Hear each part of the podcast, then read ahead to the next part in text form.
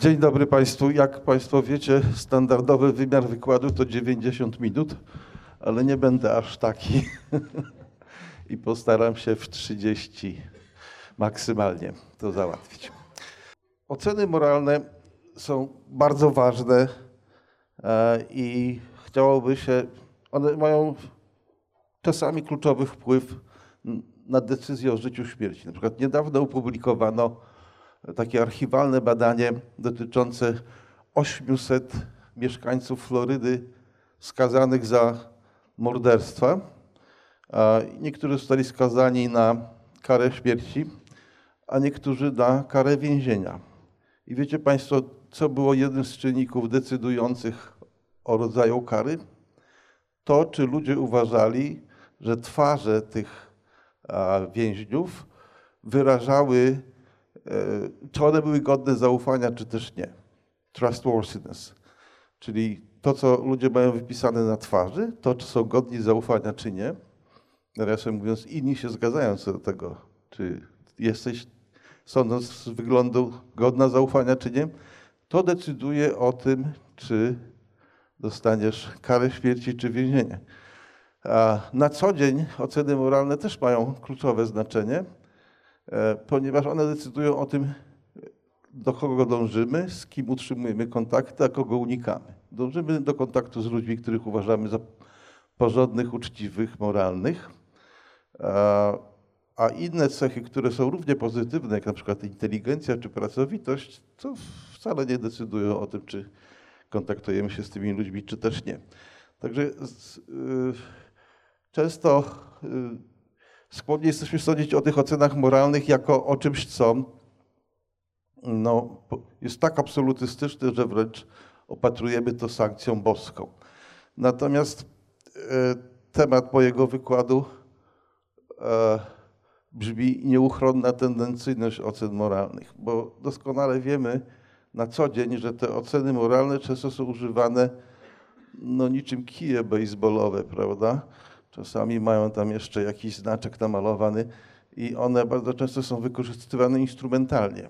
E, I właśnie chciałem e, Państwu przedstawić taką serię badań, gdzie zastanawialiśmy się, jak dalece te e, oceny moralne są zniekształcone przez własne interesy tego, tych, którzy dokonują owych ocen i przez ich sympatię, antypatię. I rzeczywiście początkowo tak myślano, że oceny moralne e, to przede wszystkim ujawniają siły rozumu. Tak myślał Immanuel Kant, e, a w psychologii Lorenz e, Kohlberg, że te oceny są wynikiem racjonalnego myślenia. To wymaga dużego wysiłku umysłowego i że dochodzimy do tych ocen moralnych no, na drodze odczytywania prawdy. Nawet Kolberg, e, jedna z jego wczesnych prac miała tytuł Dziecko jako filozof moralności. Jednakże ten, ten model racjonalistyczny, no nie przedstawiam go tutaj szczegółowo, bo on jest intuicyjnie zrozumiały i właściwie banalny, prawda? E, natomiast okazuje się, że on no, szereg trudności. Że na przykład jedna trudność to jest taka, że my wiemy, czy coś jest dobre, czy złe w ciągu pierwszej ćwierci sekundy, jak to się pokaże. Tak? My nawet jeszcze nie wiemy, co to jest, ale czy to jest dobre, czy złe, już wiemy. Czyli wiemy to w mgnieniu sekundy, w mgnieniu oka. A trudno zatem zasądzić, że e, to są takie przemyślane decyzje. I te uczuciowe intuicje, czyli takie odczucie, że coś jest dobre czy złe, afektywne intuicje, dobrze przewidują moralne oceny, jak i moralne postępowanie ludzi. E, wiemy też, że można oceny moralne zmienić absolutnie nie zmieniając faktów. Na przykład ludzie czytają opis jakichś niejasnych postępków i jeżeli czytają ten opis w pokoju, który jest tak brudny, że brudzi wstręt, to oceny moralne są bardziej rygorystyczne niż w pokoju, który jest czyściutki. Tak? Czyli dokładnie to samą informację prowadzi ich do bardziej rygorystycznych ocen moralnych, kiedy jest wzbudzona emocja wstrętu. I zresztą tak działa, działają inne emocje. A to, co ciekawe, te afektywne intuicje, odczucie, czy coś jest dobre, czy coś jest złe, pojawiają się bardzo wcześnie w życiu człowieka, pojawiają się u niemowląt, które jeszcze w ogóle nie mówią i prawdopodobnie nie myślą w taki sposób jak my. No, na przykład takie badanie polegało na tym, że niemowlęciu robiono takie przedstawienie, e, które e, pokazywało, jak taki czerwony ludzik e, wchodzi pod górkę, a ten żółty mu pomaga. Albo pokazywało, że czerwony ludzik wchodzi pod górkę, a ten niebieski mu przeszkadza. I potem, potem te dzieciaki dostawały na tacy obok siebie tego, który pomagał i tego, który przeszkadzał i obserwowano, e, po kogo sięga rączką to dziecko. Tak? No, ono jeszcze nie może wypełnić kwestionariusza ocen moralnych, ale może, ale może oczywiście e, sięgnąć ręką. Jak Państwo widzicie, w wieku 10 miesięcy 80% niemowląt sięgało ręką po tego dobrego. Tak? Natomiast jak on nie miał oczu, to wtedy on nie był odbierany jako humanoidalne przez to dziecko. Nawet, proszę Państwa, w wieku 6 miesięcy ta tendencja się również pojawiała, aż 100% niemowląt sięgało po tego dobrego. A w wieku 3 miesięcy dzieci jeszcze nie sięgają, ale patrzą. Można, można zobaczyć, gdzie one patrzą i one wolą patrzeć na tego, który pomaga. Czyli niesłychanie wcześnie się te intuicje moralne pojawiają, w związku z czym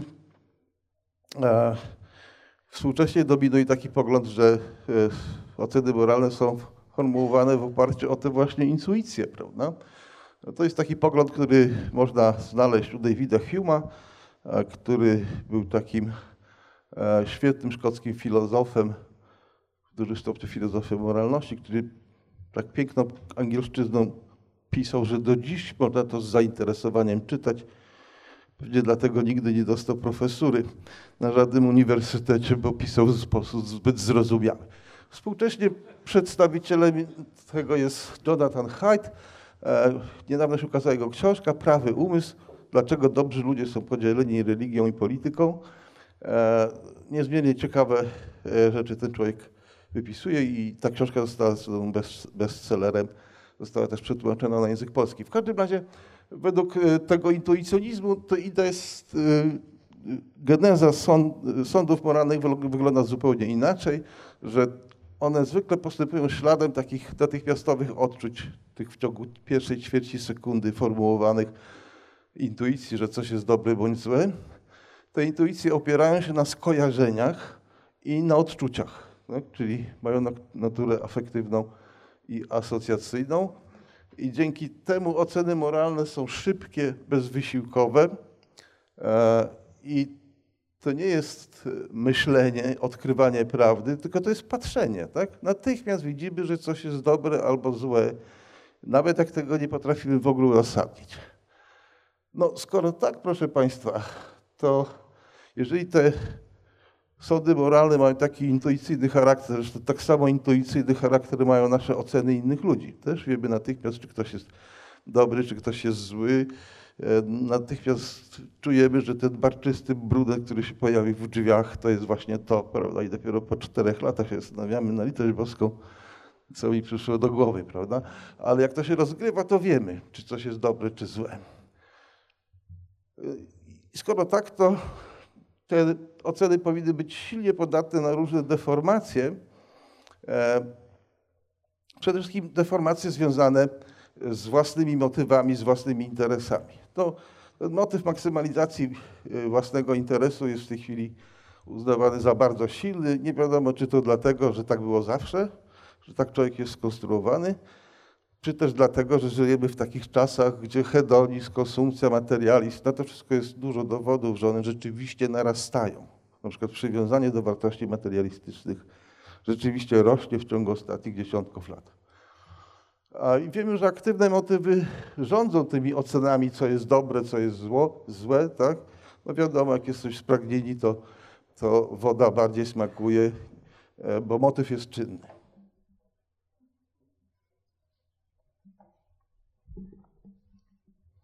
I takie, one są często dosyć rozmyte I w związku z czym może nam się mieszać, że coś, co jest dobre dla mnie, to jest dobre w ogóle, prawda? Czyli moralne. Coś, co szkodzi mojemu interesowi, jest złe w ogóle, czyli jest niemoralne.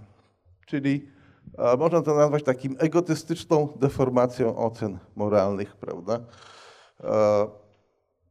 No i teraz pytanie jest takie, czy tak rzeczywiście jest?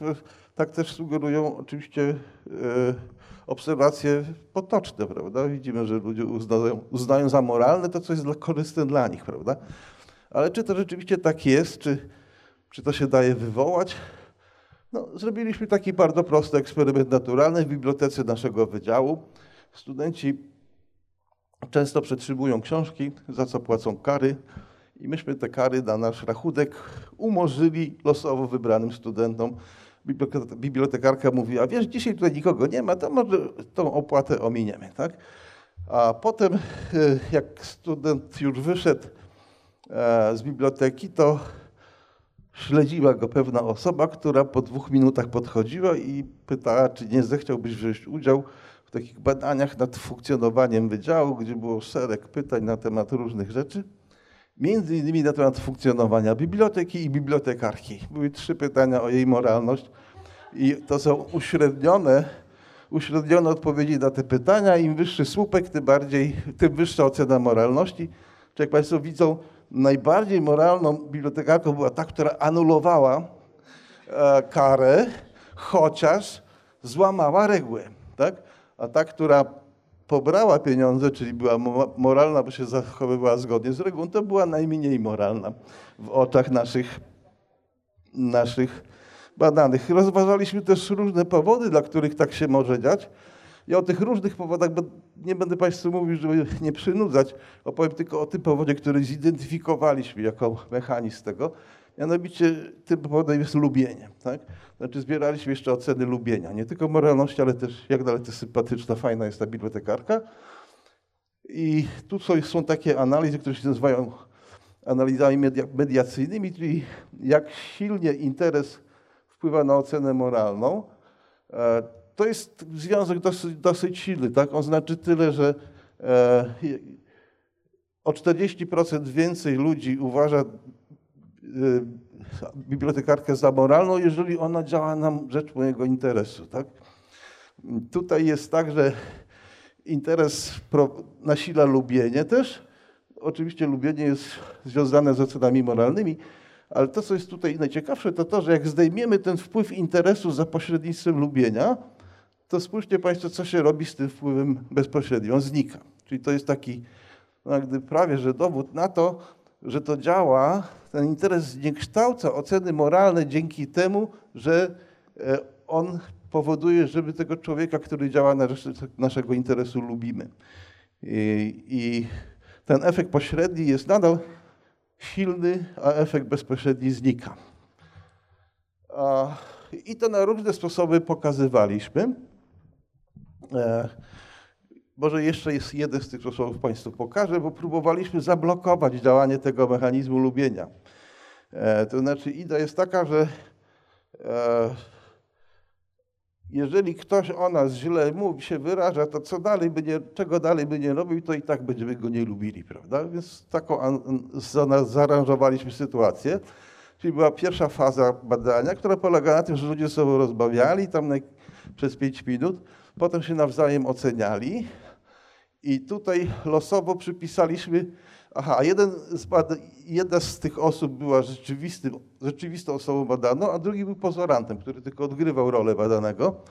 I myśmy tego badanego no, troszkę okłamywali i mówiliśmy, że ten twój partner to cię tak ocenił. I wtedy dawaliśmy jednoznacznie negatywne albo jednoznacznie pozytywne oceny, e, albo w ogóle nie dawaliśmy tych ocen, to były warunki kontrolne.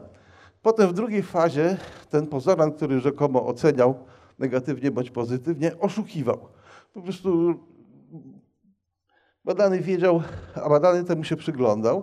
Badany wiedział, że, za każdy, że nie wolno rozwiązywać równań za pomocą kalkulatora, chociaż ta dziewczyna ze torebki wyciągała, ta oszustka wyciągała kalkulator i, e, i po prostu obliczała te równania za co dostawała 2 złote. Badany, który był obserwatorem, przydzielał jej dwuzłotówki za każde rozwiązane e, równanie, które tak naprawdę było oszustwem, a w, połowie warunków było jeszcze tak, że także i sobie przydzielał. Czyli w jednych warunkach tylko ten oszust zyskiwał, a w drugich warunkach i oszust, i obserwator właściwy badany też dawał sobie dwa złote za każde równanie. No i potem były ta faza oceniania się. E, I to, co wyszło, proszę Państwa, e, to powtórzyliśmy to, że kiedy były warunki kontrolne, brak ocen, że to, to zawsze byli oszuści. O, oceniane, oceniane osoby zawsze oszukiwały. Ale jak oszukiwały w taki sposób, że obserwator na tym zyskiwał, to były jednak bardziej uczciwe, wyraźnie. Jak on się wyrażał pozytywnie, no to jeszcze bardziej to działało. Tylko jak się wyrażał negatywnie ten oszust na temat osób badanych, czyli obserwatorów, to ten mechanizm zanikał. Przy czym to, co było dosyć zdumiewające, to to, że to, był, to były silne efekty. Spójrzcie Państwo, e, to jest e, ta linia fioletowa oddziela jak gdyby oceny pozytywne od negatywnych. Tak? Czyli widzimy, że jak, ten, e, jak ta osoba działała na rzecz własnego tylko interesu, to zawsze była ocena negatywna. Jak działała na rzecz interesu także i, osoby formułującej oceny, no to ona była pozytywna, tak? Wyraźnie, szczególnie jak była poprzedzona tą deklaracją lubienia. No i to nas naprowadziło na takie pytanie, czy E, czy także lubienie z innego powodu niż interesy prowadzi do zniekształcenia tych ocen moralnych. E, najlepszy psycholog wśród rysowników, Andrzej Mleczko, e, mówi, że jak ludzie są do siebie podobni, to, to powinni się lubić. Tak? Mamy podobny stosunek do klonowania, eksperymentów genetycznych i Unii Europejskiej. Myślę, że możemy ze sobą chodzić. No i tak rzeczywiście jest, że ludzie, którzy mają podobne poglądy, oni siebie lubią. I to jest jedno E, z takich znalezisk psychologii społecznej, które jest od dawna dobrze znane.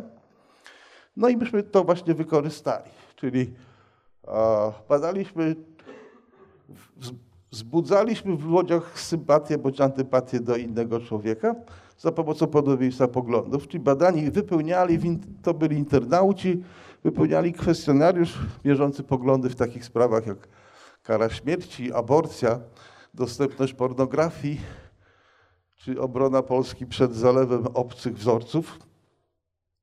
Potem e, badani otrzymywali podobną ankietę innej osoby, wypełnioną w taki sposób, żeby te poglądy były podobne bądź niepodobne do poglądów samego badanego. Oczywiście tak naprawdę to ja ze swoimi współpracownikami tę ankietę wypełniliśmy. No i potem prosiliśmy tych internautów, żeby ocenili, czy polubiliby, tej, polubiliby tę osobę, która wypełniła rzekomo tamtą ankietę e, i jak dalece ją uważali za moralną. Tu szło o to, że mieli ocenić szansę, że osoba o takich poglądach będzie się dopuszczała trzech moralnych i trzech niemoralnych postępków, takich jak oddanie ekspedientce 50 zł, które za dużo wydała, albo ich zabranie. No i to, co nam wyszło, no to wyszło nam to oczywiście, że podobieństwo bardzo silnie wpływało na lubienie i bardzo silnie wpływało na oceny moralne. E, to są bardzo duże różnice. No i w dodatku pokazaliśmy to, co poprzednio, to znaczy, że podobieństwo wpływa na oceny moralne i ten wpływ pośredni jest tej siły, ale jak zdejmiemy z tego wpływu podobieństwa na oceny moralne fakt, że podobieństwo podnosi lubienie, to ten efekt bezpośredni znika kompletnie, natomiast ten efekt pośredni pozostaje. Czyli, że idea jest taka, że jak kogoś lubimy, e, znaczy jak ktoś jest do nas na przykład podobny, to go oceniamy jako osobę bardziej moralną i to się bierze z tego, że go bardziej lubimy. Przy czym jak zastąpimy lubienie i ocenę moralną miejscami, to to tak nie działa. Czyli to wiemy, że to działa w tę stronę.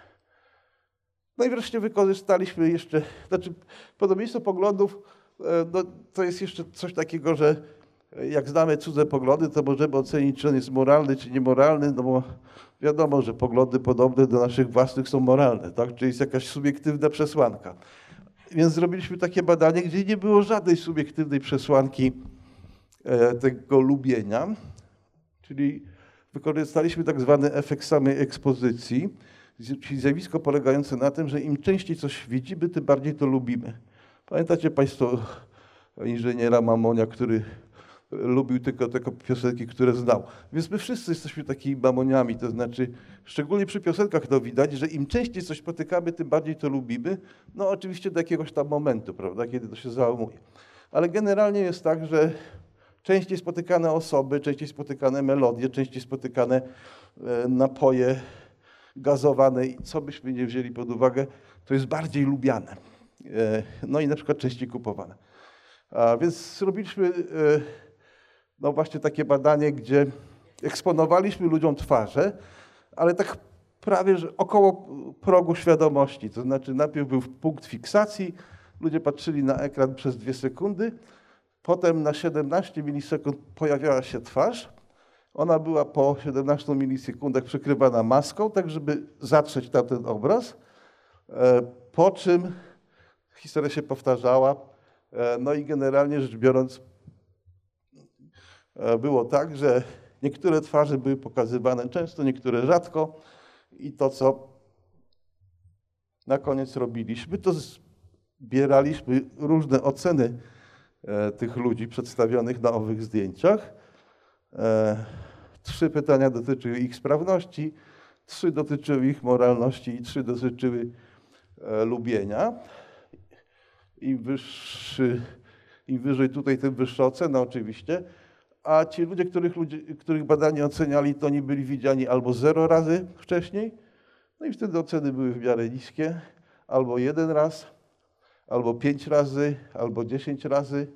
Już Państwo widzą, oceny rosną i wreszcie przy 20 razach wyraźny wzrost oceny. Czyli idea jest taka, że jak częściej kogoś widzimy, to go bardziej lubimy i dzięki temu rosną też oceny, oceny moralności tego człowieka. Czyli spójrzcie Państwo, tutaj nie ma absolutnie żadnej przesłanki. Tak? Jest czysty, czyste uczucie, lubienie. I ono wystarcza do tego, żeby, żeby te oceny moralne uległy zmianie. E, czyli a, zadaliśmy jeszcze takie pytanie, czy ludzie rzeczywiście, czy ludzie wiedzą o tym, że ich oceny są tak zniekształcone?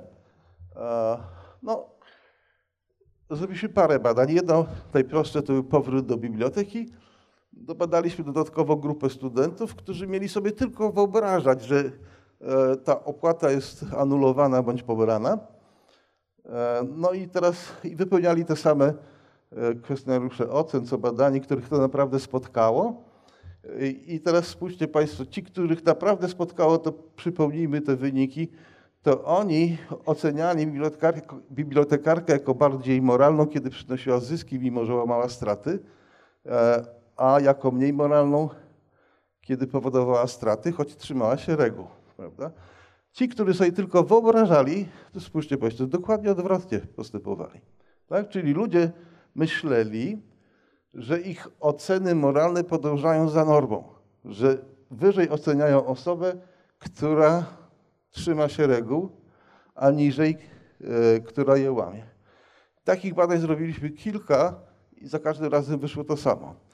Faktyczne oceny moralne są podyktowane interesem, a wyobrażone normami. Tak? Czyli jak norma i interes są sprzeczne, to niestety jesteśmy bezradni wobec norm. E, drugie pytanie, czy ludzie wierzą w tą moralność tego oszusta, zawyżoną przez jego niemoralne zachowanie. Jak Państwo myślicie? Wierzą, czy tylko tak mówią?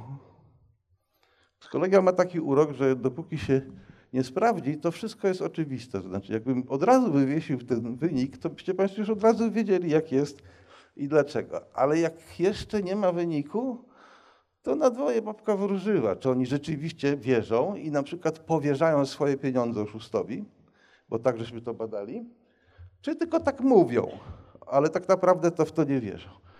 No, z jednej strony można sądzić, że nie wierzą, przecież to głupie, tak? Znaczy mówiąc uczenie dezadaptacyjne, prawda? Że jak to ufać oszustowi? Przecież on oszukał, no to jak raz oszukał w tą stronę, to i innym razem może oszukać tak, że tobie zaszkodzi.